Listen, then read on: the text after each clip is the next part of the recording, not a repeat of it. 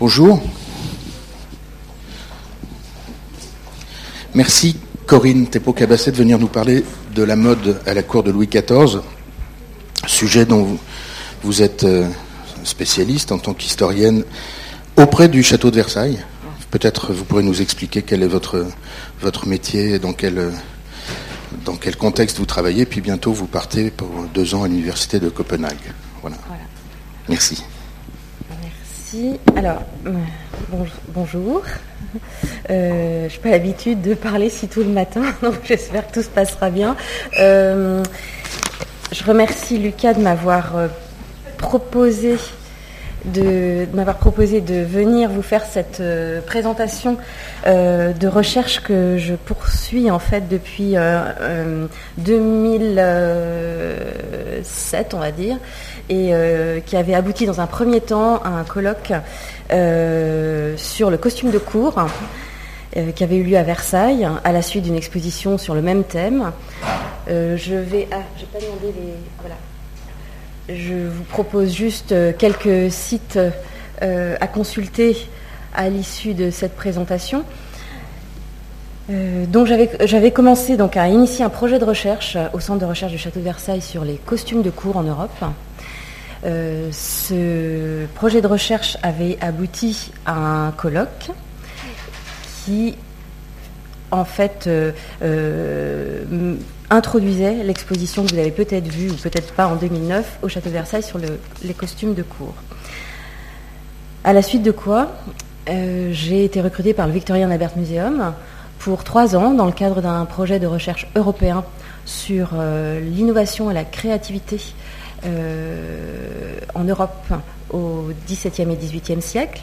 C'est donc le premier site que vous avez en ligne, que vous pouvez consulter, qui est maintenant en fait un site figé, parce que le programme de recherche, qui était un programme européen, euh, ERA avait euh, pour cadre d'activité 2010-2013.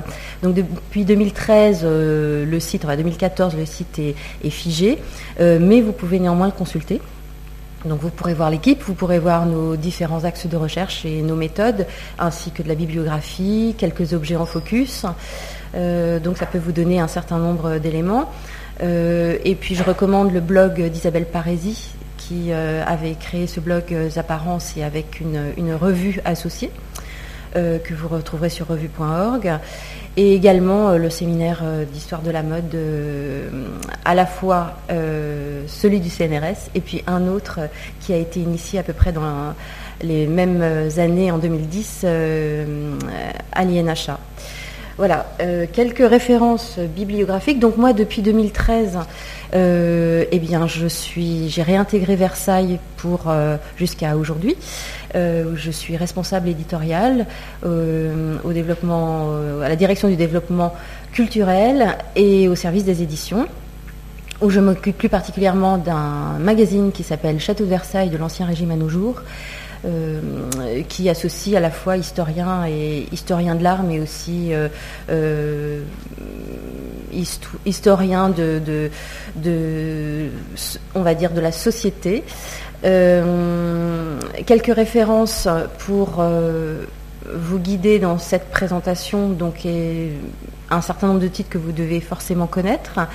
Euh, sont juste quelques indications, c'est pas du tout exhaustif. Donc bien évidemment Daniel Roche, qui est en fait le point de départ de la plupart des études sur l'histoire de, de, la mode depuis, depuis en fait très longtemps si ce n'est qu'il n'y a pas eu vraiment euh, euh, d'engagement dans cette recherche euh, sitôt après l'apparition de ce livre, ce qui a été pour le moins étonnant. Euh, ensuite, un, ouvrage que je recommande pour le cadre euh, historique de cette présentation, qui est le, livre de Jean-François Solenon sur la Cour de France, qui est un livre général mais très très affûté. Et que voilà, la bibliographie est tellement énorme pour l'époque de Louis XIV, pour le grand siècle en général, à vos souhaits, que euh, je recommande celui-ci tout particulièrement. Euh, alors le petit ouvrage que j'ai euh, réalisé, euh, dont, sera issue une, grande partie de la présentation de ce matin, qui était en fait une recension des articles de mode parus pendant l'époque de Louis XIV, qui a pour avantage de couvrir toute la période du, règne qui est très longue. Euh, et donc de suivre pas à pas les changements de la mode, les changements vestimentaires, et aussi euh, d'étudier, d'analyser un petit peu plus c'est quoi le phénomène de euh, la mode à, l'époque dite moderne. ensuite, le catalogue de l'exposition se vêtir à la cour. Donc là, enfin, faste de cour et cérémonie royale, et puis le colloque associé dont je vous ai parlé tout à l'heure, se vêtir à la cour en Europe.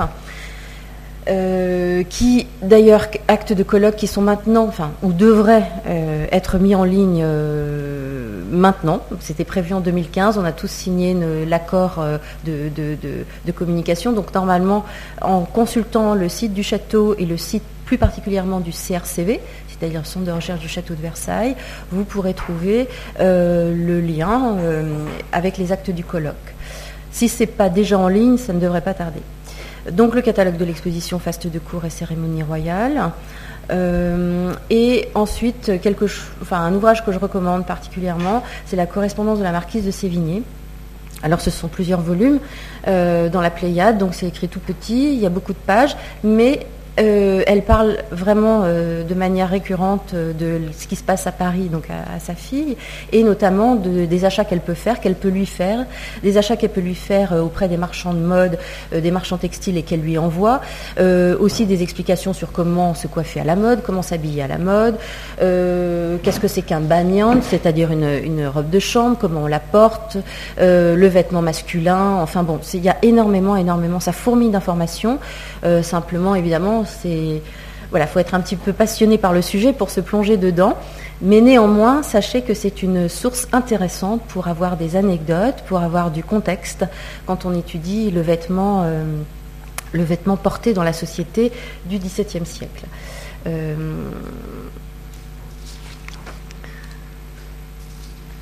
Alors, hum, le, projet que j'avais euh, au cours de l'année 2010, euh, des années 2010-2013, c'était de parler en fait de la garde-robe de, de Louis XIV, dit le roi Soleil et que j'avais donc intitulé, un axe de recherche que j'avais donc intitulé Les habits du soleil. En fait, les habits du soleil, parce que euh, c'est la devise euh, royale. Euh, pourquoi le soleil? Parce que le soleil étend les rayons sur l'univers et que du coup les effets du soleil étant associés à Louis XIV, c'est-à-dire la répercussion de Louis XIV sur l'ensemble du monde, plus particulièrement, enfin avec un effet plus, plus direct sur l'Europe. Sur euh, donc en fait, ça, Louis XIV va agir comme une sorte de modèle, de véhicule et de modèle de la mode euh, dans ce dernier morceau du, XVIIe siècle. Euh, et ensuite, on le sait, la mode française euh, sera la mode de toute l'Europe au cours du XVIIIe siècle. Il n'y aura pas d'autre mode, alors qu'au XVIIe siècle, on a trois périodes. On a le début du XVIIe siècle où c'est une mode italienne, enfin une mode on va dire, juste avant le XVIIe siècle, qui est encore une mode italienne, au tout début du XVIIe siècle, qui est une mode espagnole, puis un passage avant l'époque de Louis XIII, donc 1630, qui est davantage une mode euh, hollandaise, c'est-à-dire hispano-hollandaise, puis euh, au cours du règne de Louis XIII jusqu'à l'avènement, en fait, le, règne de Louis XIV, une mode qui devient de plus en plus française, avec une véritable énergie, un véritable dynamisme de création. Euh, des artisans, des métiers d'art, euh, des tailleurs et aussi toute une industrie textile en fait qui accompagne ce mouvement. Ce mouvement va s'accroître encore plus fort avec le, ministère de Colbert, Premier ministre de Louis XIV, à partir de 1660. Euh, dans lequel en fait ce ministre va euh, insuffler une forte euh, mise en place des manufactures royales, en fait des manufactures qui souvent pour la plupart pour les manufactures de soie existaient déjà, si on pense notamment au centre de Tours, qui était un grand centre manufacturier de soie et à Lyon en leur donnant une impulsion encore plus forte afin en fait de produire des textiles de haute technologie qui vont, c'est un peu le phénomène qu'on a toujours euh, aujourd'hui, à savoir que c'est souvent l'innovation, la technologie, les, produits, les progrès industriels qui font avancer euh, euh, la, création et de fait la consommation. Et donc à cette époque-là, il va développer, Colbert va développer, sous évidemment l'égide de Louis XIV, les manufactures, les centres de production de soie, afin de combattre en fait euh, les produits euh, italiens qui circulaient euh, de manière très très dynamique, qui étaient très consommés, et de pouvoir en fait produire ses propres textiles afin d'en promouvoir la production et la consommation. Donc ça, c'est vraiment la chose la plus importante à partir de ces années 1660, avec la protection royale des manufactures, pour encourager en fait le progrès industriel. Donc évidemment, au cours du XVIIIe siècle, tout aura moins d'importance que Lyon, et puis ça va se développer de plus en plus. Euh, l'innovation, la technologie aidant, la France deviendra vraiment, vraiment le, leader en, matière textile, euh, et y compris dans le secteur de la dentelle, d'ailleurs, jusqu'au XIXe siècle. Et donc, tous ces progrès vont accompagner la création euh, euh, vestimentaire. Puisqu'évidemment, pour d'abord, on ne peut pas se promener nu, donc on s'habille, c'est une nécessité. Et quitte à s'habiller, autant montrer une image et exprimer quelque chose. Donc c'est pourquoi j'avais appelé ça les habits du soleil ou le costume du pouvoir, parce qu'en fait, on voit que Louis XIV, agissant en modèle, va euh, diffuser ce modèle au travers de euh, toute l'Europe et que tous les monarques en fait européens vont vouloir très très tôt euh, s'inspirer de la figure de Louis XIV qui circule sous forme de gravure, nous le verrons, et vont commander à Paris euh, les mêmes habits en fait que Louis XIV, avec plus ou moins de décalage. Euh, donc on n'est pas dans une notion de mode, euh, on va dire vraiment où on la suit au jour le jour, mais des phénomènes un petit peu plus élastiques, mais néanmoins tout à fait copiés. Pour vous donner un contexte, donc là on a une représentation du roi dans les années 1670 sur la, gauche et à droite dans les années 1680. Euh, où on a déjà euh, certains éléments du, costume euh, qui sont bien, mis en évidence, notamment le, nœud d'épaule, le la veste de juste corps, sur laquelle on reviendra tout à l'heure, les chausses plus ou moins bouffantes, enfin les culottes plus ou moins bouffantes, les chausses, évidemment les flots de broderie. Euh, de, dentelle et les broderies euh, rapportées sur les, euh, vêtements longs. la fameuse cravate, qui est en fait une, invention entre guillemets stylistique française qui donc a perduré jusqu'à jusqu'à aujourd'hui tout en ayant changé de, forme, mais en fait son usage, sa fonction est pérenne depuis le XVIIe siècle. les chapeaux emplumés, euh, c'est aussi une façon de se distinguer et de se faire remarquer de loin. Euh, euh, des couleurs vives. Les couleurs sont souvent en fait des brins doublés de feu, donc c'est-à-dire rouge. là encore pour, pouvoir se faire remarquer de, loin. Donc la mode dans la fin de la seconde moitié du XVIIe siècle est presque exclusivement masculine. En fait, ce qu'on voit, ce qui est le plus visible, c'est le costume masculin. Ce qui se transformera le plus, c'est le costume masculin. Euh, d'abord parce que c'est l'homme qui a une fonction sociale, une fonction euh, de gouvernement, et pas la femme. Donc la, fonction sociale de la femme va se développer davantage au XVIIIe siècle, ce qui aura pour effet d'avoir des transformations vestimentaires beaucoup plus notables. Mais en fait, à la fin du XVIIe siècle, c'est pas ce qu'il y a de plus, euh, euh, euh, exprimé, on va dire. Alors une image pour mettre encore un peu plus de contexte, une image de cours. donc c'est un tableau que j'utilise assez souvent, qui est un tableau anonyme conservé au, au château de Versailles, euh, qui représente en fait la cour. On peut le dater, il est anonyme, il n'est pas daté, mais on peut le dater parce que la scène qu'il représente, c'est en fait euh, la, dauphine et le dauphin, complètement à la, droite du tableau, de l'image, euh, Louis XIV au milieu, sur, le, sur, un cheval.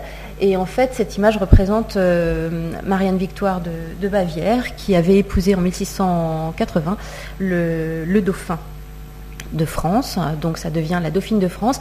Et en fait, outre le fait que ce tableau présente, donc alors il représente, il est situé sur un décor disparu, c'est-à-dire à, l'entrée de la grotte de Tétis, qui avait été détruite pour l'aménagement de la grande galerie, donc en 1682, la galerie des glaces. Euh, donc le, bâtiment principal avait été étendu, c'est pourquoi cette grotte avait été supprimée. Donc il nous donne une indication de date par rapport à cette destruction, par rapport au personnage, donc la dauphine, et aussi nous donne des indications vestimentaires très intéressantes parce que en fait la dauphine était euh, bien avant Marie-Antoinette une, une véritable fashion victime et a consommer énormément de produits, ça on le voit dans les archives, on le voit dans les sources, à consommer énormément de, produits euh, à la mode, euh, que ce soit des textiles, que ce soit des euh, bijoux, des éventails, et qu'il y a beaucoup en fait d'éléments vestimentaires associés qui sont souvent nommés à la dauphine également des boutiques qui portent son nom à Paris, donc euh, euh, la rue Dauphine notamment, qui est une nouvelle artère euh, commerciale qui s'ouvrira, je vous montrerai tout à l'heure sur une carte. Donc ce tableau met bien en contexte chronologique et géographique spatial la présentation de ce matin. Et vous voyez encore une fois donc le dauphin habillé à la mode des années 1660-70 avec euh, cette culotte bouffante avec des, canons, c'est-à-dire les, les, les, dentelles qui sont attachées aux chausses, euh, qui est une mode qui après va, disparaître au-delà des années 1670. La cravate avec le nœud de cravate, très visible avec le nœud, rouge. Euh, et on a l'avantage de voir dans cette image les costumes, les vêtements féminins. qui en fait eux ne vont pas subir énormément de transformations pendant les 30-40 années qui, vont, enfin, qui, passent euh, euh, à cette époque. Euh, alors, je vais passer en revue les éléments les plus particuliers de la mode de ces années 1670 jusqu'à 1700 c'est en fait la veste longue, euh, masculine euh, qui va s'appeler euh, le juste corps. en fait, c'est une veste qui a une histoire un peu particulière. On en oublie un peu l'origine. L'origine est probablement française, quoique ce, vêtement se retrouve très tôt dans des portraits britanniques, dont vous avez un exemple à gauche, et à droite. Euh, et en fait, cette veste longue est donc portée euh, déjà en Angleterre, mais par ailleurs, c'est un, c'est un vêtement donc, qui est inspiré du vêtement de campagne, du vêtement militaire, une sorte de casaque, une sorte de surtout. Et ce vêtement, surtout, L'important, c'est qu'il va donner lieu à euh, un véritable vêtement de cour initié par Louis XIV et qui sera par la suite le vêtement de toutes les cours en Europe et qui est surtout le précurseur du costume trois pièces masculin euh, qui est encore aujourd'hui euh, porté avec évidemment des variantes, mais c'est vraiment le prélude à vraiment la mise en place de la mode masculine jusqu'y compris aujourd'hui. Donc c'est un vêtement long une veste longue, une veste, on va dire, de chasse, euh, qui en fait est portée euh, dans les années 1670 par les hommes et par les femmes dans le costume civil. Dans le costume de cour, je vais vous montrer des exemples. Alors c'est un vêtement, comme je vous l'ai dit, qui est dérivé du, vêtement de chasse. Euh, donc il va évoluer dans sa forme au cours du XVIIIe siècle. Donc là, vous avez en fait une scène de chasse de la fin du XVIIe siècle, puis deux images euh, de la seconde moitié du XVIIIe siècle. Pour vous, montrer l'évolution de ces vêtements qui préludent au, costume trois pièces euh, masculin donc avec la culotte, le gilet et la veste. Euh, c'est un vêtement qui va devenir aussi un vêtement de cours, d'entrée en cours, de présentation au roi, mais aussi de tout de vêtements d'uniforme aussi. Euh, donc, dont les livrets, dont je vous montrerai un exemple ici. Donc on n'a pas d'exemple de livret pour le XVIIe siècle, donc je vous en montre un de la fin du XVIIIe siècle, euh, mais la forme est pérenne. Euh, donc c'est un vêtement qui est le vêtement du courtisan de l'habit, de la tenue de ville, mais de la tenue habillée dont nous avons ici aussi un, exemple dans un, tableau assez, assez connu et assez souvent représenté dans les, dans les livres de l'histoire du, vêtement. Donc vous voyez ces, ces, évolutions qui sont euh, petit à petit, c'est-à-dire euh, où le vêtement euh, rétrécit, s'ajuste, est plus près du corps, se raccourcit, dont les, les, détails vestimentaires, en fait les, les décors aussi se, sont changeants sur les poches, les manches. Donc vêtements portés les, aussi par les femmes, notamment en costume de chasse. Donc là, en fait, on a, une, vue euh, vraiment du costume de chasse tel qu'il il est euh, euh, élaboré pour un habit féminin au XVIIe siècle. Et je vous remontre ce, portrait en fait de, Marie de York, duchesse de, York, qui est daté des années 1670, qui est un portrait britannique, mais où vous voyez que l'habit est tout à fait français. Alors rapidement, euh, je vous disais que le vêtement féminin n'avait pas, subi beaucoup d'évolution. Donc juste euh, pour euh, rappeler ce que vous connaissez forcément, l'habit dit, la robe dite à la française, qui va en fait évoluer, qui est souvent composée d'un corps de, enfin de, vêtements de dessous bien évidemment, d'un buste ou d'un corps de, robe, euh, d'une jupe et d'un manteau en fait qui est la, robe de dessus ouverte euh, devant. Donc ça c'est en fait un, modèle qui euh, se met en place dans les années 1700 et qui va évoluer tout au cours du, XVIIIe siècle. nous n'avons pas de robe réellement attestée française pour le XVIIe siècle. Et nous savons qu'il y avait un, habit de cour euh, parce que euh, les, témoignages de l'époque en parlent, une sorte d'habit de, présentation à la cour, euh, donc on va dire un vêtement habillé, qui avait aussi des vêtements qui étaient dits plus décontractés qui se portaient à la maison. Il y a aussi des codes de couleurs. On parle pas des mêmes couleurs en extérieur, en présentation que à la maison, en réception. Euh, chez soi, mais euh, il n'empêche que euh, la robe, en fait, va très peu évoluer. Elle, évoluera surtout au cours du XVIIIe siècle. Donc, j'ai pas beaucoup d'exemples à vous montrer. revenons donc sur le sujet principal. Et en fait, c'est surtout le vêtement masculin qui, guide cette présentation de ce matin. Euh, ce portrait que, de Louis XIV que moi j'affectionne particulièrement parce que je trouve que euh, il est très très hum, proche en fait de la réalité euh, du vêtement masculin, de la mode masculine dans les années 1670-80, dont nous allons voir maintenant un peu les, les détails. Donc c'est un tableau de Wass qui est au château de Versailles. Alors, la diffusion de la mode euh, se fait. Euh, ah, alors attendez, il me manque une, image. Euh, il me manque une image. tant pis.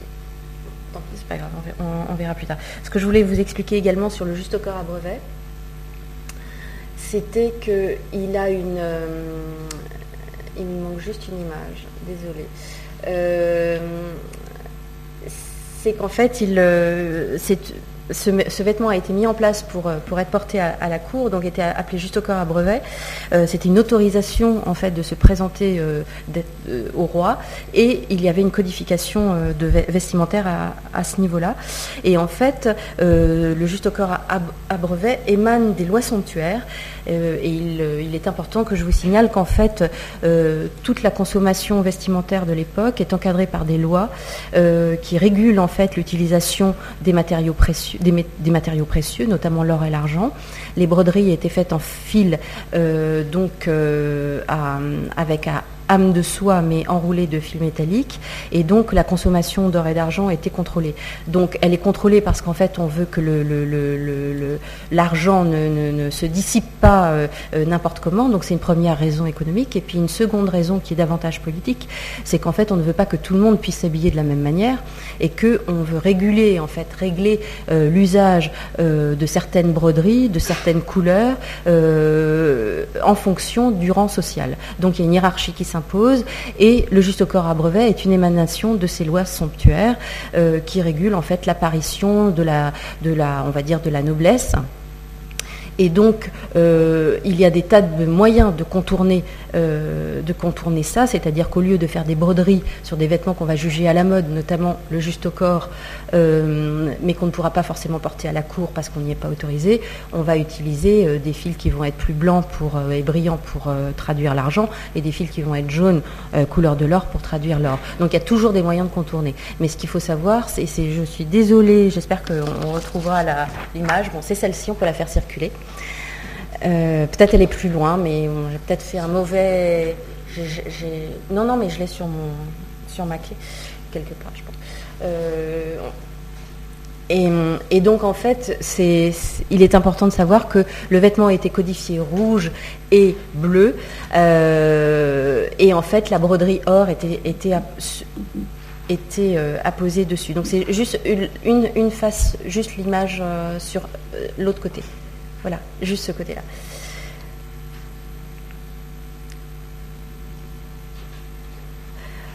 Donc le premier vecteur de diffusion de la, de la mode, donc après avoir réglé le, costume de cour, en fait l'apparence euh, euh, du courtisan euh, et de l'entourage du roi, ce qui donc va se diffuser dans les milieux plus civils et de la ville.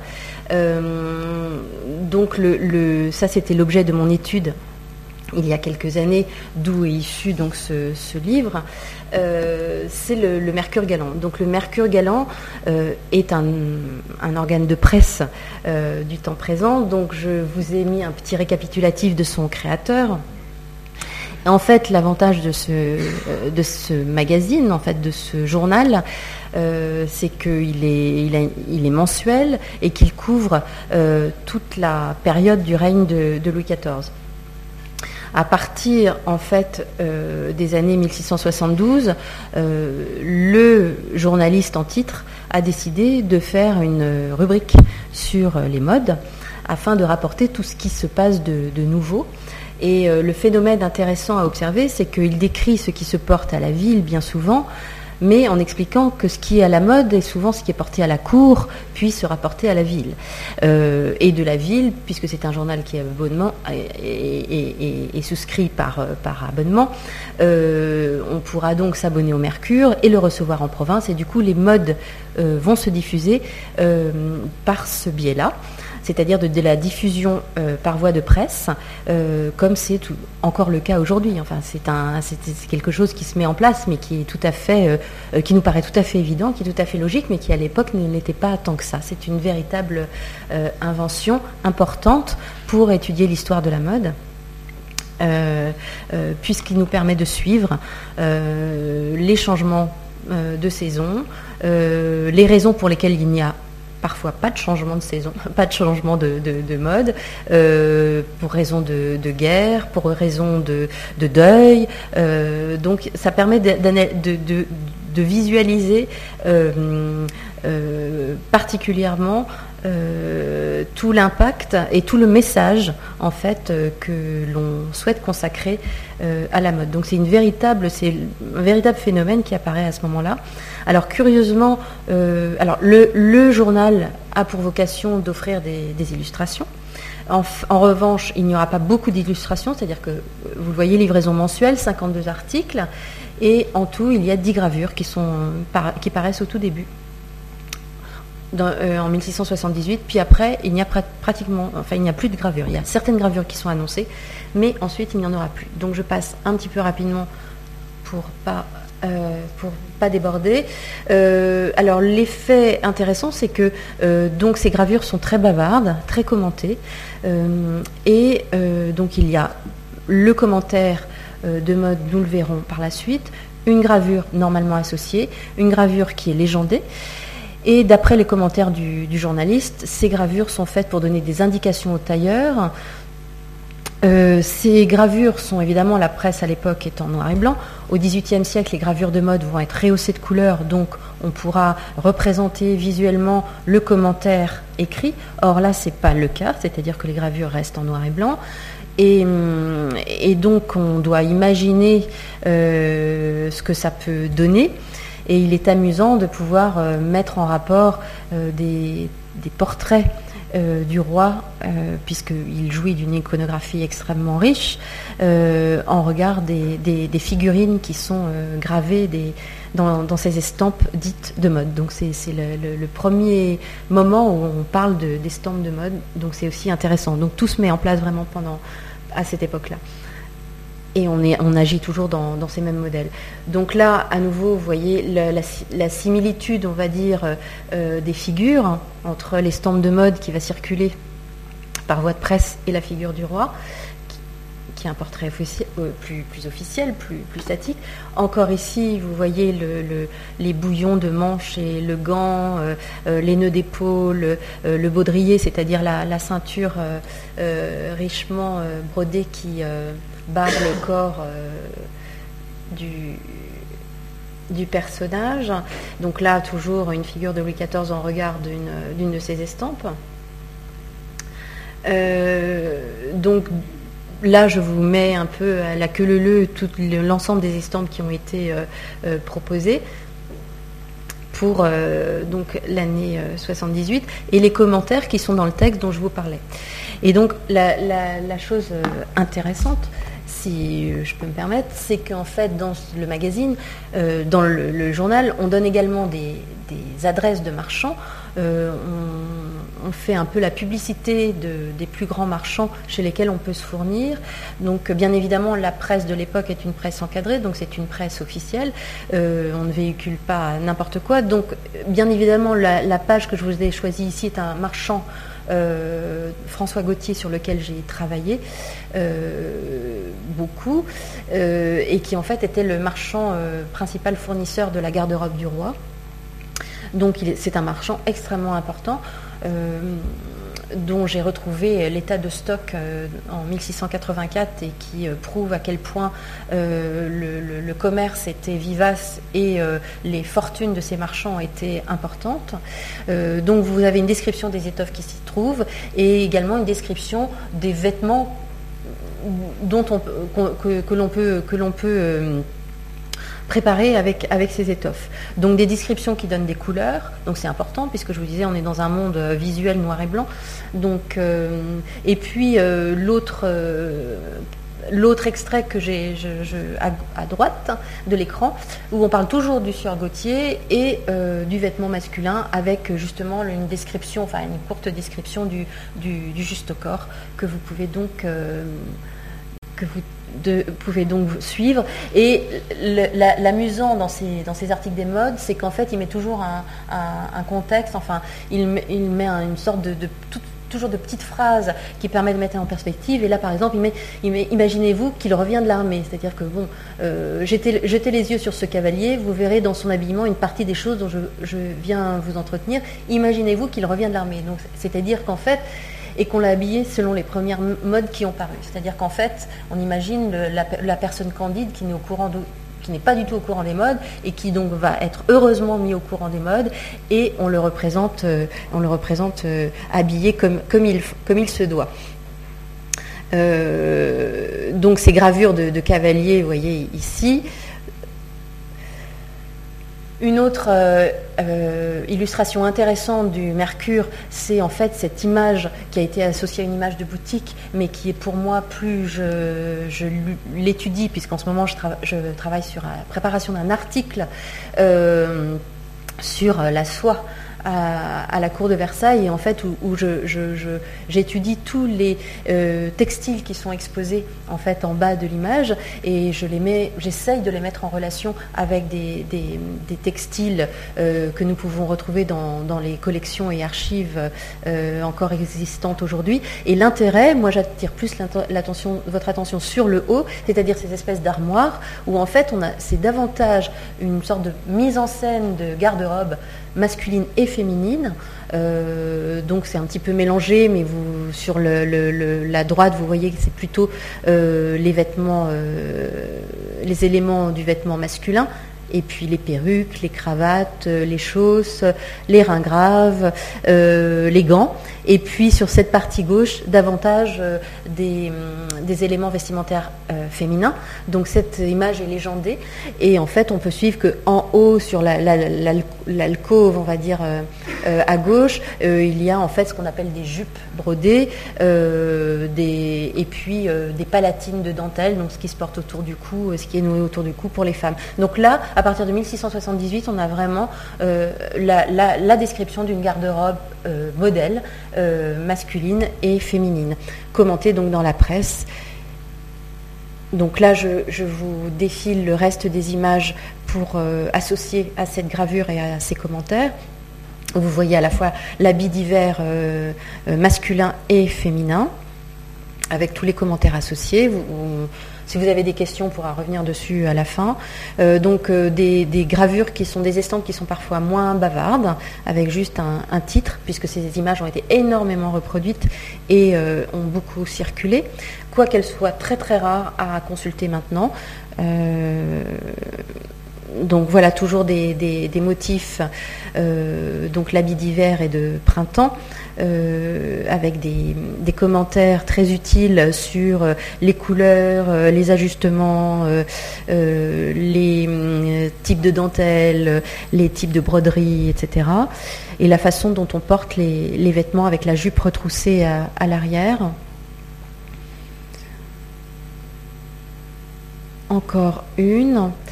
La diffusion se fait aussi, le mode de diffusion se fait aussi par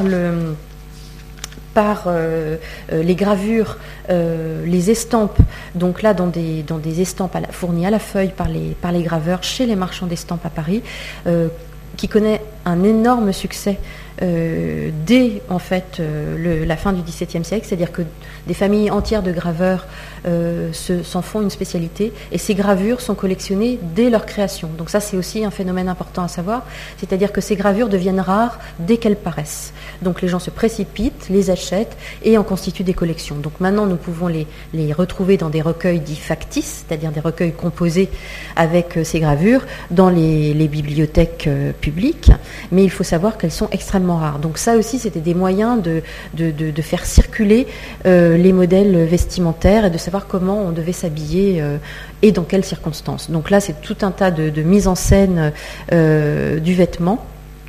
et on peut dire que ce sont les premières figurines de mode.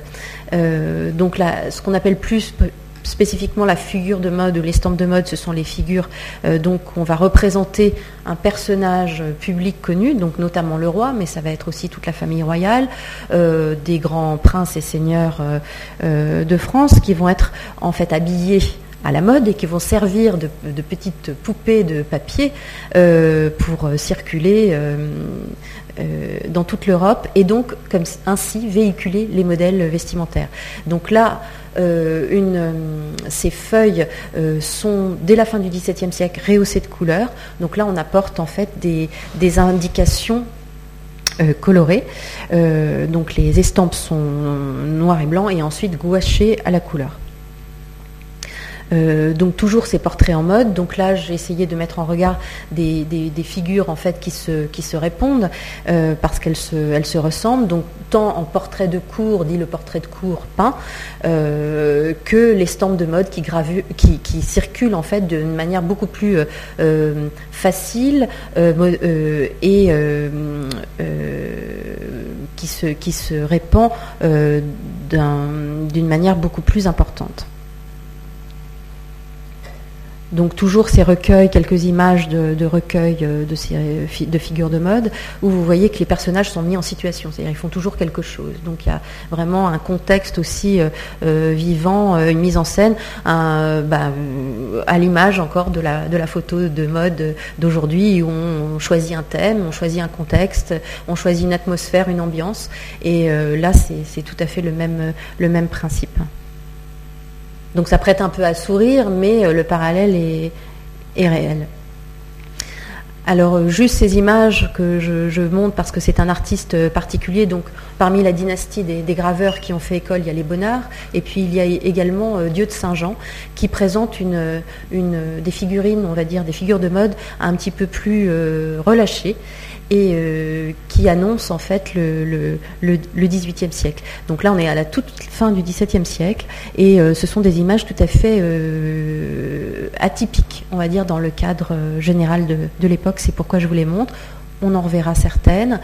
Un autre moyen de diffusion euh, de la mode, c'est euh, les almanachs royaux, donc euh, qui paraissaient chaque année et sous forme de, grandes et de moyennes et de petites vignettes, où là, c'est toute une multitude d'informations qu'on peut retrouver sur le vêtement porté, à la cour. également, c'est l'occasion de, démontrer que certains événements euh, qui se passent à la cour vont inspirer les euh, créateurs de l'époque, euh, notamment l'ambassade de Siam, qui a en fait procuré une occasion aux marchands de soie à Paris pour inventer, entre guillemets, une nouvelle étoffe qui va s'appeler la siamoise, qui est une étoffe de soie rayée, comme en portaient donc les, ambassadeurs de Siam, enfin la délégation de Siam, donc, dont on peut voir un, un, exemple euh, ici, à, gauche. Euh, donc c'est pour expliquer qu'en fait, il y a aussi un phénomène, inverse de, l'événement public euh, qui va avoir un impact, une sorte de... on va, on va s'en servir pour faire de la publicité sur un produit, on va lancer un produit, et de la même manière qu'on le ferait aujourd'hui. Et donc les les marchands textiles inventent cette, euh, euh, étoffe d'été, puisque c'est une étoffe légère euh, de, soie rayée, qui servira en fait aux vêtements féminins d'été. Donc c'est pour vous montrer aussi comment la, publicité, la promotion fonctionne dans les deux sens et que l'innovation, la créativité à l'époque est déjà bien dynamique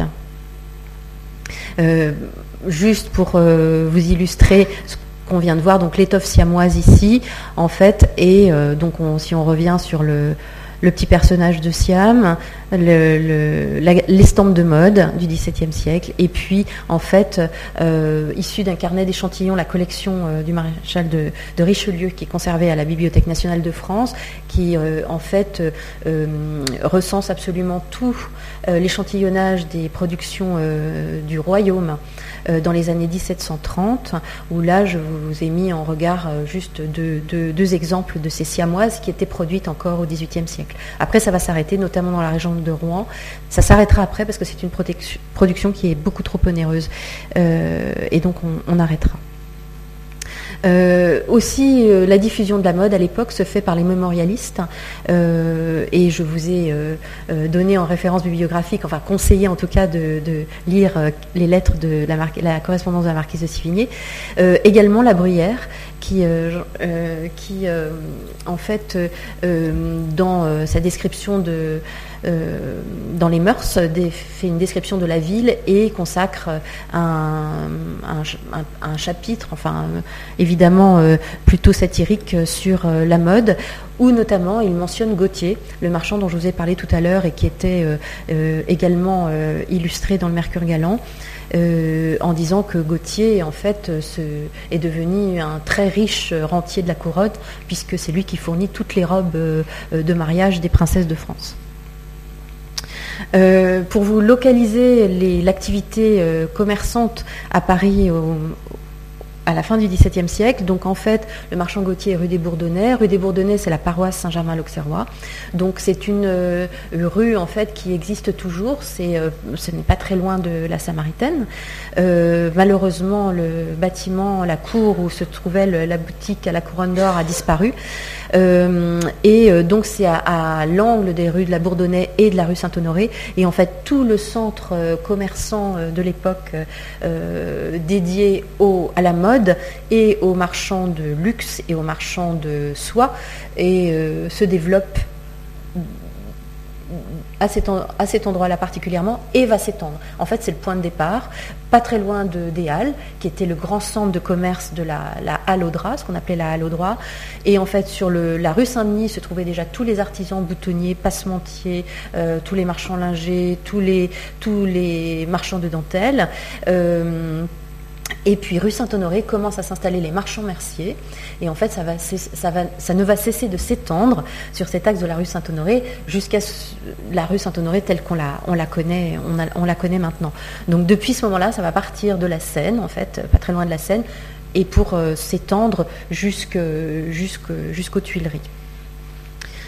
Donc euh, il y aura une petite extension sur la rive gauche euh, par la rue Dauphine, comme je, vous en ai parlé tout à l'heure, mais c'est vraiment le, cœur. Donc quelques images pour représenter la boutique. François. Il s'appelle François de père en fils, donc c'est un peu compliqué. Mais j'ai en fait euh, en fait réuni la documentation sur plus de 100 ans d'activité, entre 1650 et 1740. Donc quelques images de la boutique, parce qu'en fait les images de la boutique sont, très rares.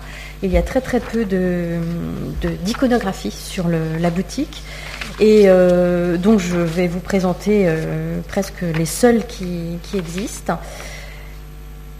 Donc une première euh, gravure euh, des années 1630 hein, d'Abraham Boss, qui est très très connu, où en fait on voit que les boutiques étaient des boutiques, pas des boutiques éphémères, mais en fait c'était des, sortes d'évents qu'on ouvrait et que l'on fermait avec des, donc des, des, panneaux de bois. Et puis ça va se... Bon, il y a bien évidemment l'image que je vous ai montrée tout à l'heure qui est associée à une boutique, mais dont moi je pense que c'est davantage l'intérieur d'une garde-robe puisqu'on sait par les inventaires que les boutiques comportaient des comptoirs. Donc là, c'est une autre euh, euh, intérieur de boutique, donc la boutique de Mademoiselle de Saint-Quentin, euh, rue Saint-Honoré à Paris, donc qui était une boutique suffisamment célèbre pour que Gabriel de Saint-Aubin fasse des, croquis en fait de, cette boutique. cette boutique était particulièrement célèbre, donc vous voyez les, vendeuses avec les, donc les comptoirs, les vendeuses, quelques consommateurs, quelques clients. alors on ne sait pas si cette boutique avait une devanture, on ne sait pas comment ça se présentait, euh, comment l'accès euh, se faisait. En revanche, ce qu'on sait sur cette boutique de Mademoiselle de 50 ans, et c'est pour ça que euh, Gabrielle de Saint-Aubin avait voulu faire des, croquis de ce, magasin, c'est qu'elle avait, un, qu'elle avait un mannequin. Donc je vous ai mis en regard le seul mannequin attesté du XVIIIe siècle que vous pouvez d'ailleurs voir à l'exposition au musée Bourdelle en ce moment. Euh, sur le, mannequin d'artiste, où ils font une toute petite incursion dans le mannequin de mode, euh, qui est très, très intéressant, même si ça n'apporte pas des choses nouvelles, mais c'est intéressant d'avoir tout réuni. Euh, donc, ce mannequin est dans une galerie une galerie d'art, euh, la galerie Pellam. Euh, j'avais fait une présentation en 2013 pour l'anniversaire de Rose Bertin de, de, la boutique de Mademoiselle de Saint-Quentin, euh, qui est commentée dans la presse parisienne. donc cette boutique était connue pour son mannequin, qui était habillé à la mode de l'époque, et ça nous renseigne aussi sur l'activité des marchandes de mode, qui en fait étaient qui n'étaient pas des marchands textiles, mais qui étaient des, marchands en fait d'ornements, d'agréments de, robes, de robes, de chapeaux, de corbeilles. Euh, donc on dirait maintenant plus d'accessoires. Mais en fait, ce qui est intéressant, c'est que ces marchands de mode au XVIIIe siècle préludent au, travail du styliste, euh, alors que jusque-là, on n'avait affaire qu'à des marchands textiles, à des tailleurs et à des couturières. Donc là, la planche aussi de l'encyclopédie de Diderot et d'Alembert à l'article marchande de mode, où vous voyez un peu plus, euh, un peu mieux, on va dire, euh, euh, documenter ce qu'on voyait dans la dans l'esquisse précédente. Donc on voit un peu plus au clair le travail des, filles de boutique, comme on les appelle, euh, qui donc ajustent des rubans, des galons, forment des volants, mettent en forme, on va dire, et donnent du style. Euh, l'iconographie de la boutique s'étend un petit peu avec l'iconographie de la marchande de mode. Et associée à la marchande de mode, on a des images qui sont souvent associées à la toilette féminine, euh, c'est-à-dire que la marchande de mode peut se déplacer en chambre et euh, proposer les, les, les, les comment on va dire les matériaux nécessaires, les rubans, les galons, les dentelles directement à la à la consommatrice. Donc ça a donné lieu à pas mal d'images qui sont connues notamment euh, par la gravure euh, et euh, des tableaux connus de, de, François Boucher, donc souvent associés la femme à la toilette ou la marchande de mode. Associé à ça, passant de la boutique donc le, le, tableau des métiers, en fait, euh, les métiers associés à la confection qui sont euh, très encadrés à l'époque, euh, c'est-à-dire que là encore, c'est le, métier masculin qui prime. la couturière n'a qu'une partie, n'a le droit d'effectuer qu'une partie des vêtements, et en tout cas aucun vêtement masculin, alors que le tailleur masculin va pouvoir lui confectionner toutes sortes de vêtements donc euh, quelques images pour vous montrer euh, l'art du tailleur euh, et celui du brodeur. donc les traités en fait de tailleur existent depuis le XVIe siècle et il y a un traité important français de tailleur au XVIIe siècle. mais l'art du tailleur se développe et se fait connaître, enfin est diffusé d'une manière particulièrement savante au milieu du XVIIIe siècle par euh, Garceau. Donc euh, je vous encourage à, télécharger L'art du tailleur euh, sur Gallica pour avoir tous les commentaires sur la façon de couper, le patronage et ce qui en fait est dévolu aux femmes, à la couturière et à la marchande de mode. Donc allez voir Garceau. Donc quelques images sur la couturière où on voit que en effet le, mannequin, euh, le mannequin ou euh, peut servir aussi à l'art de la couturière ou à la marchande de mode. Hein. On a, là, au XVIIIe siècle, on n'est encore pas très sûr. En tout cas, la marchande de mode euh, n'arrive que euh, au milieu du XVIIIe siècle. Avant, il n'y a que des marchands textiles, des tailleurs et des couturières. Donc la marchande de mode est en fait une émanation du marchand mercier, qui, peut être marchand textile, euh, et c'est une profession, la première profession féminine, réellement. C'est-à-dire que les marchands de mode, il peut y avoir des marchands de mode hommes et femmes, mais c'est la première profession qui se féminise euh, complètement euh, au XVIIIe siècle. Donc c'est aussi un, effet de genre euh, à prendre en compte qui est très important dans la société de l'époque des temps modernes. Alors tout à l'heure, je vous ai parlé, il va falloir que j'aille un petit peu vite sur, je vous ai parlé de la nouvelle dauphine arrivée à la cour de France en 1680 et qui était bien avant Marie-Antoinette euh, euh, une fashion victime et qui a beaucoup euh, en fait été utile dans la dans la promotion des modes françaises.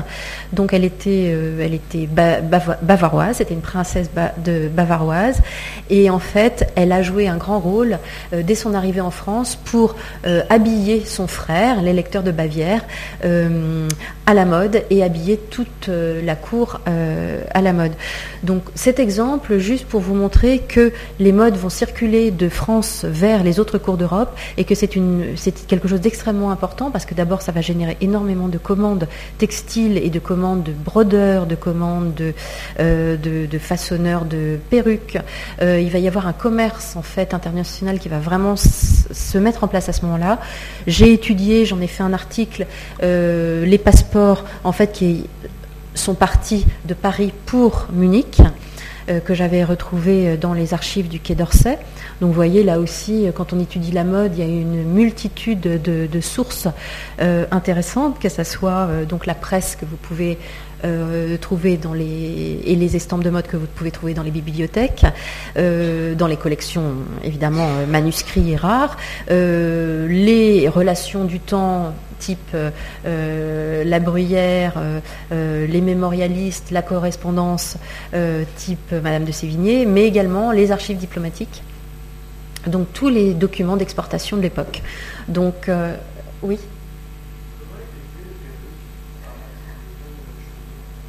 Euh, euh, alors moi je suis pas du tout une spécialiste de la coiffure, donc vous tombez un peu mal, euh, mais les perruques peuvent être faites en cheveux bien évidemment, et les gens vendaient leurs cheveux, donc on fabriquait des perruques.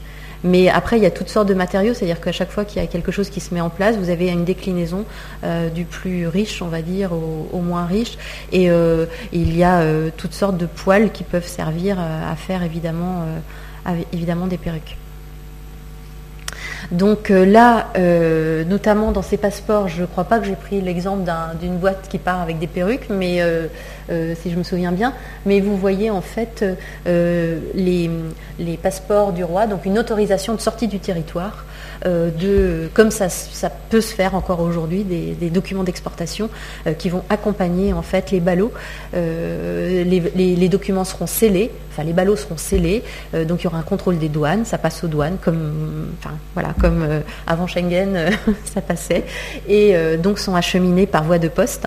Et donc ce sont des, documents d'accompagnement. Donc là, en fait, ce sont des, copies des documents qui partaient.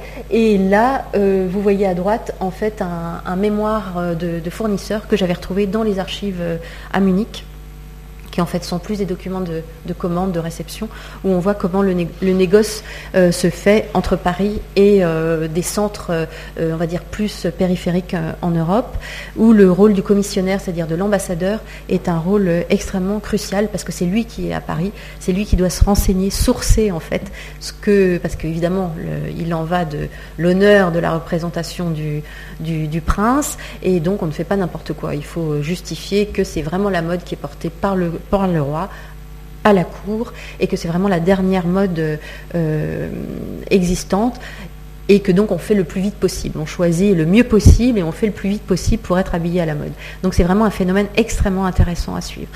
Euh, donc voilà quelques détails euh, voilà, où on indique les matériaux qu'on va acheter et à quoi ils vont servir. Donc je vais un petit peu vite pour pas trop déborder. Euh, alors des exemples de, circulation du vêtement donc en Angleterre, du vêtement français en Angleterre, je vous l'ai montré tout à l'heure. Donc là c'est le, la duchesse de York et euh, c'est le, vêtement de mariage euh, du duc d'York qui est conservé au Victorian Albert Museum.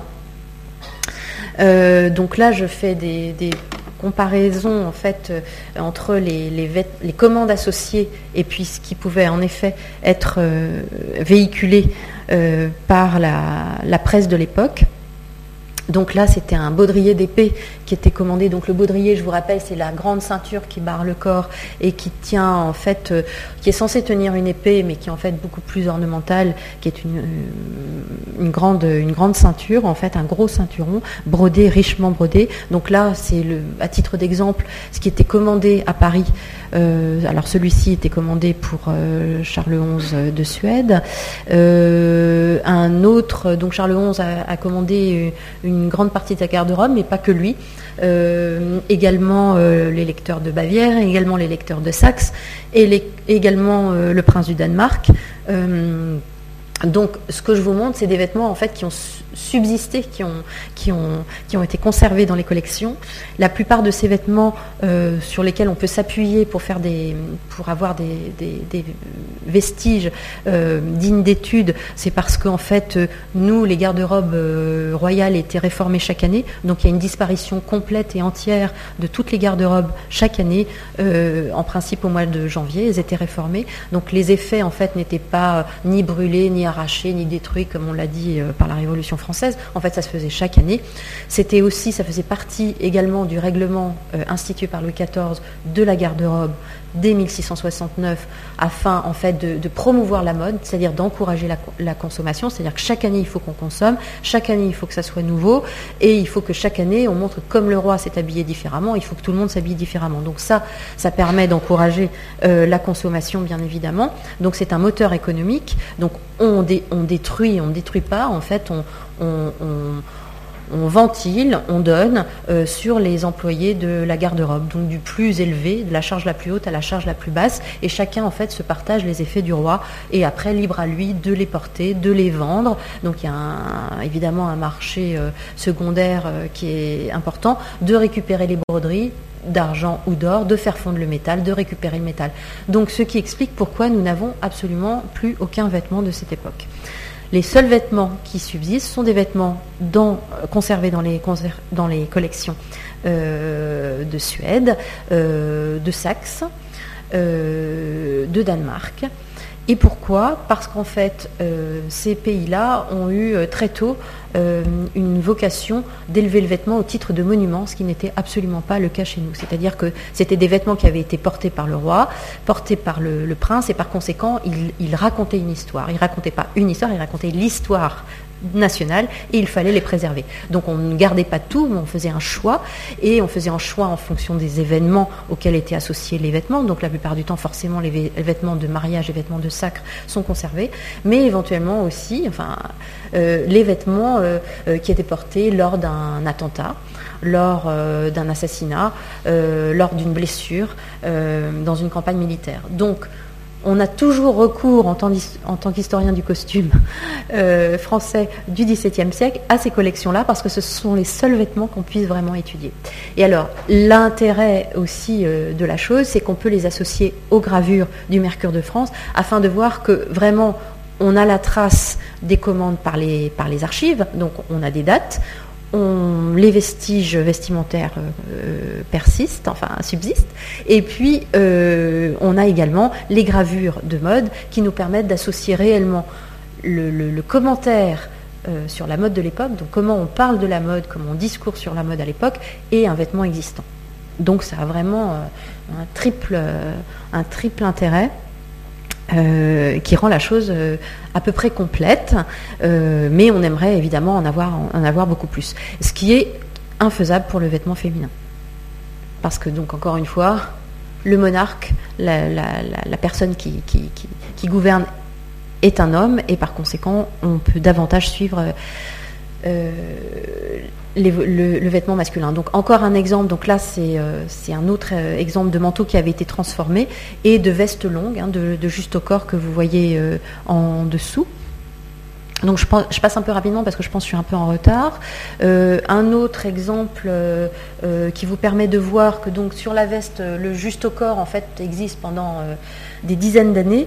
Et comme je vous le disais au début, euh, les seules euh, transformations, enfin modifications, ont lieu sur les boutons, le type de bouton, le type de, boutonnière, euh, où sont placées les poches, est-ce qu'elles sont droites, est-ce qu'elles sont en biais, est-ce qu'elles sont en haut, est-ce qu'elles sont en bas, est-ce qu'elles sont basses, est-ce qu'elles sont hautes, euh, sur euh, l'ajustement du vêtement plus ou moins serré, sur le fait qu'il soit ouvert ou non, sur le fait que les manches soient retroussées, hautes, longues, serrées, larges, à revers, etc. Donc là, vous voyez ces types d'évolution entre voilà, ajuster en fonction des. Donc là, un détail de ce vêtement particulièrement euh, impressionnant qui est donc conservé à Stockholm, euh, donc à la, à la Cameron, donc qui est tout entièrement brodé et euh, qui offre. Alors, je pense qu'il manque, il manque la doublure, mais on ne connaît pas l'histoire de ce vêtement, donc il n'a il a été que très peu étudié mais je vous le remontre en entier. Avec une culotte, euh, vous voyez, serrée, donc euh, vêtement qui a peut-être été un peu transformé, mais euh, qui est quand même très proche de la, de la réalité. donc la couleur musc, donc ça on le retrouve aussi dans les commandes faites par le roi, donc on sait que probablement que c'est ce vêtement-là commandé en 1676 à des ateliers parisiens. Un autre exemple, c'est la garde-robe de Jean-Georges II de Saxe. donc ça, c'est un vêtement qui est conservé à la Ruskammer à Dresde. et donc là, vous avez aussi une autre forme d'ajustement de, juste corps euh, que je vous ai mis en regard de la, avec les poches basses. Euh, et puis les parements de broderie en fait qui encadrent à la manière des livrets comme je, vous ai montré euh, au début de la présentation. Donc qui ressemble plus à un, juste corps à brevet, plus inspiré, du juste corps à brevet, du juste corps de livret.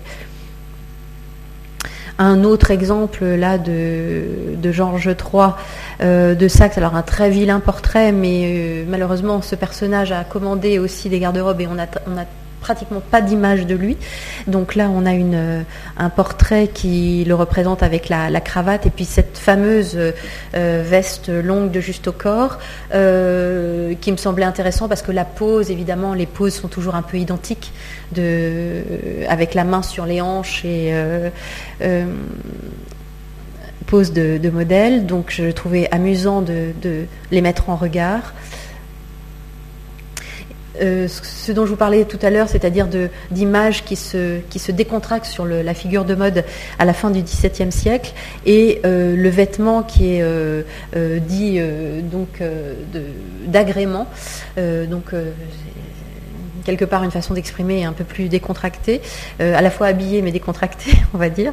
Et euh, ce vêtement que j'ai mis en, cet habit d'Auguste Lefort, euh, qui avait été commandé aussi à Paris, exécuté à Paris, en drap d'or et d'argent, et qui est conservé à Dresde. Donc vous voyez la similitude en fait des formes et des, euh, une autre forme de publicité, et puis je, m'arrêterai là, euh, ce sont les cartes d'adresse.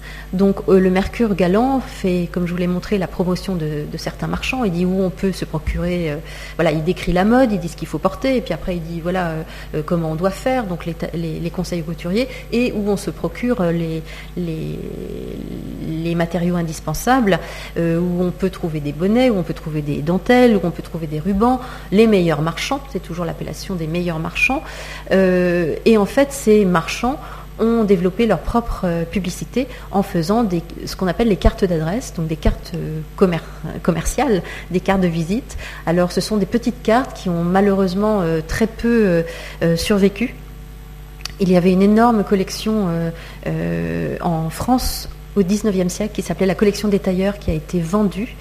Et cette collection des tailleurs a été éparpillée mais une grosse partie a été achetée par euh, Waddesdon Manor. Et cette collection, vous pouvez la consulter en ligne sur le site du château de Waddesdon Manor, waddesdon.org. Et vous avez un catalogue en ligne, une search online. Et là, vous avez, euh, vous mettez euh, trade cards et en fait, vous aurez accès à des cartes d'adresse. Et après, vous rentrez des champs, textile, mode, enfin bon, et Paris, une date. Et vous aurez en, un certain nombre de choses. Alors, les marchands textiles, les marchands de mode, il y a énorme, enfin, vraiment très très peu de, cartes d'adresse. Malheureusement, on sait que les graveurs en ont fait beaucoup, euh, mais très peu de, personnes ont dû juger utile de les garder. Euh, donc je vous en donne euh, voilà, quelques, quelques exemples. Et donc c'est pour montrer qu'en fait la publicité existait bel et bien. Donc elle se fait par voie de presse, par voie d'annonce, d'affichage et aussi par, euh, par, carte, de, par carte de visite. Dernier véhicule de mode, euh, c'est la poupée. Donc, euh, d'ailleurs, dans l'exposition, à l'exposition qui a lieu en ce moment au musée Bourdelle, il y a aussi un petit chapitre sur la poupée. Alors, la poupée de mode est en fait quelque chose d'un petit peu de peu élucidé, c'est-à-dire qu'en fait c'est souvent une poupée pour jouer, euh, mais c'est aussi une poupée qui circulait pour montrer comment on s'habillait, c'est-à-dire avoir euh, un modèle euh, en plusieurs dimensions et qu'on peut déshabiller, donc on peut voir comment, donc c'était des productions soignées, comment le vêtement était, était fait. donc ce sont des productions extrêmement soignées. ces poupées sont très rares. Euh, mais il en existe quand même euh, quelques-unes euh, qui sont qualifiées de poupées modèles. on sait par les archives qu'en fait, donc moi, quand j'avais travaillé sur les, passeports, il y avait aussi des poupées qui partaient avec les textiles. Donc vraisemblablement, c'était pour servir de modèle. Et dans ces poupées, il y avait deux tailles. Il y avait des poupées dites petites et des poupées dites grandes. Euh, ce que j'ai pu en déduire, c'est que les poupées dites grandes sont en fait des demi, euh, et que en fait, en multipliant, je sais que Viviane Westwood travaille de cette manière-là. Elle fait toujours des modèles euh, divisés par deux, ce qui permet, en multipliant par deux la mesure, d'avoir le modèle taille réelle. Donc je pense que probablement il y avait en effet ces poupées dites grandes qui étaient des, modèles qui circulaient. Donc ces poupées étaient envoyées à travers toute l'Europe euh, euh, et euh, on en a l'écho dans beaucoup de témoignages. Euh, donc là, la poupée que je vous montre, il y a des poupées célèbres, un couple célèbre euh, qui est dans les collections du Victorian Albert Museum. Et la robe de cour, ici dite de cour, la mantua euh, anglaise, est conservée dans les collections de Basse. Et, aussi distinguée comme étant une, poupée, une poupée de mode.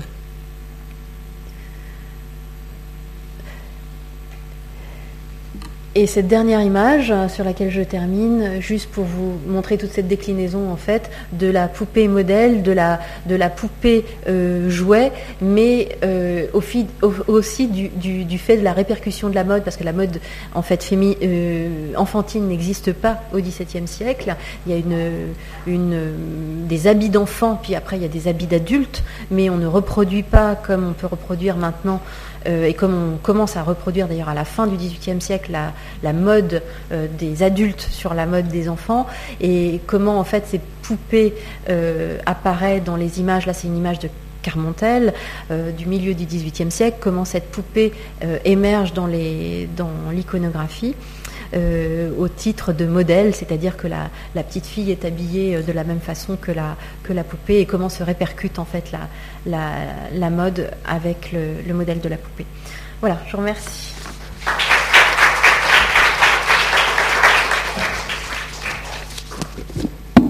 Merci beaucoup. Je pense qu'il y a cours là maintenant, mais il y a peut-être euh, des questions.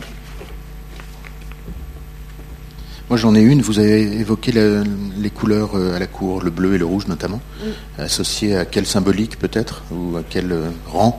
Euh, Non, on ne sait pas vraiment. Tout ce qu'on associe au, rouge et au bleu, c'est que ce sont des couleurs difficiles à, en teinture, difficiles à obtenir, chères. Donc, on, les associe plutôt à un, phénomène en fait de, richesse et de par rapport à la, au coût de, fabrication. Et euh, donc c'est voilà, c'est la plus-value euh, apportée aux, vêtements. Euh, mais c'est vrai que les couleurs communes du vêtement au XVIIe siècle, c'est le brun. En tout cas, le vêtement masculin, c'est le brun doublé de, feu. Donc une sorte de rouge orangé très vif ce sont les couleurs qui sont décrites dans le mercure. Donc beaucoup de gris, beaucoup de brun. Euh, mais euh, en revanche, le costume de cour, lui, est bien codifié euh, rouge et bleu. Et je suis désolée de ne pas avoir pu montrer cette image particulièrement belle du juste corps brodé, où on voit bien cette association bleu et rouge et la broderie or et argent par-dessus. Par rapport au, bon vouloir du roi, qui semble être l'élément déterminant dans dans la diffusion des, modes. Euh, et avant Rose Bertin, donc mm. personne auprès du roi ne joue le rôle de conseiller euh, en style. Alors ça, on ne le sait pas. Ce qu'on sait, c'est que Louis, alors ce qui est certain, c'est que Louis XIV institue la, le service de la garde-robe. Ce qui veut dire qu'en fait, euh, en instituant ce service, il met en place un certain nombre d'officiers qui vont être chargés de son, de son, enfin, de son habillement, mais de son habillement au sens technique comme au sens euh, figuré, c'est-à-dire à quoi, comment il va être habillé. Donc en fait, c'est l'officier de la garde-robe qui est le grand maître de la garde-robe qui est chargé d'acheter, de faire les achats, et qui a en, fait une sorte de carte blanche. Donc c'est lui qui va aller à Paris euh, se fournir auprès des, marchands euh, patentés et euh, des marchands qui vont être les plus riches, qui vont avoir les meilleures marchandises, les dernières productions et qui vont en fait faire une sorte. Quelque part, on a du mal parce qu'on ne sait pas, on ne peut pas se dire c'est eux qui étaient les premiers stylistes, mais quelque part, c'est quand même eux qui vont choisir et décider. Donc tout ça ne doit pas se faire de tout seul. je pense qu'il doit y avoir beaucoup de discussions sur on, doit, ça doit être riche, ça doit être doré, ça doit être couvert de, diamants, ça doit être bon. Il n'y a pas d'archives là-dessus? Non. En fait, les seules archives, c'est le Mercure Galant. Si on parle de ça, c'est la seule documentation. Il n'y a rien. Après, on peut savoir quelques comptes, on a acheté ça à tel marchand, ou moi, par le biais des marchands, j'ai pu retrouver qu'en effet, dans la liste des débiteurs, il y avait le roi, il y avait la dauphine et, et les sommes afférentes. Mais on ne sait pas ce qu'ils ont acheté, en fait. Alors après, moi j'ai essayé de confronter avec les tableaux, puisque euh, l'iconographie de Louis XIV est, tellement énorme que je me suis dit, je vais pouvoir construire, euh, reconstruire en fait toute la garde-robe du roi en fonction de ce que j'ai trouvé dans la documentation euh, textuelle et de ce que l'on a dans la documentation visuelle. Mais en fait, c'est très difficile parce qu'on ne sait pas à partir de quoi le peintre va travailler. C'est-à-dire que les séances de pose sont très courtes et donc il va travailler à partir de forcément de vêtements qui ont été faits peut-être pas, peut-être pour le roi, peut-être pas, euh, et qui vont lui être prêtés. Donc euh, ça peut être ce que le roi a porté, mais peut-être pas sûr. Euh, donc c'est extrêmement complexe. Et je pense que la gravure, en fait, la gravure du Mercure galant sur la boutique, quand j'aurai fini de tout décrypter, va m'apporter beaucoup, beaucoup d'informations parce qu'en fait, même si elle est en noir et blanc, euh, j'essaye de vraiment faire corroborer les appellations textiles parce qu'elles ont des appellations particulières. On parle de, euh, euh, je sais pas, de brocatelle, de nouvelles toiles qui viennent de Messine, mais on ne sait pas si c'est vrai ou pas parce que les marchands font aussi beaucoup de tapage par rapport à ça. C'est-à-dire que les meilleures étoffes qui vont venir de la Compagnie des Indes, les Indiennes, on ne sait pas trop parce qu'il y avait des Indiennes qui étaient fabriquées aussi sur le territoire français, donc on ne sait pas, mais en fait tout ça c'est pour faire du buzz et tout ça c'est pour vendre des choses. Donc euh, on va dire une nouvelle étoffe qui vient de Messine, qui est portée par le roi, bon tout de suite on dit tout le monde va se précipiter, va l'acheter, euh, mais en fait nous après quand on essaye de reconstituer les choses en tant qu'historien, euh, qui, croire Parce que c'est vraiment sujet à interprétation. Mais je pense aussi que c'est intéressant d'interpréter et de prendre des risques, de dire bon allez je vais aller sur cette piste-là puis on verra bien ce qui va tomber. Mais, et c'est ce que j'essaye de faire là en ce moment avec cette gravure je pense que ça va. Parce qu'autrement, on n'avancera jamais. En fait, sur cette mode du XVIIe siècle, on, ne sait pas grand, grand chose parce qu'on n'a pas suffisamment de vêtements à étudier. Chercheur, il y a un grand fossé entre le XVIIe et le XVIIIe. Ah oui, énorme. En matière de documentation, en matière de, vêtements, oui, oui, énorme. énorme. On, diffusera les sources, les liens vers. Euh, le Palais Royal de Stockholm, euh, sa collection, de, oui, etc. Oui, Dresde, Dresde, on, diffusera tout ça et puis, si vous voulez bien, on va partager cette euh, présentation avec les étudiants. Oui, je vous en prie. Merci beaucoup. Merci. Donc euh, lundi prochain, il y a un SAS sur le cool, et puis mardi, il y en a un, dernier, et après vous, sur l'étude d'or, et ensuite, ben, ce sera fini. Merci beaucoup.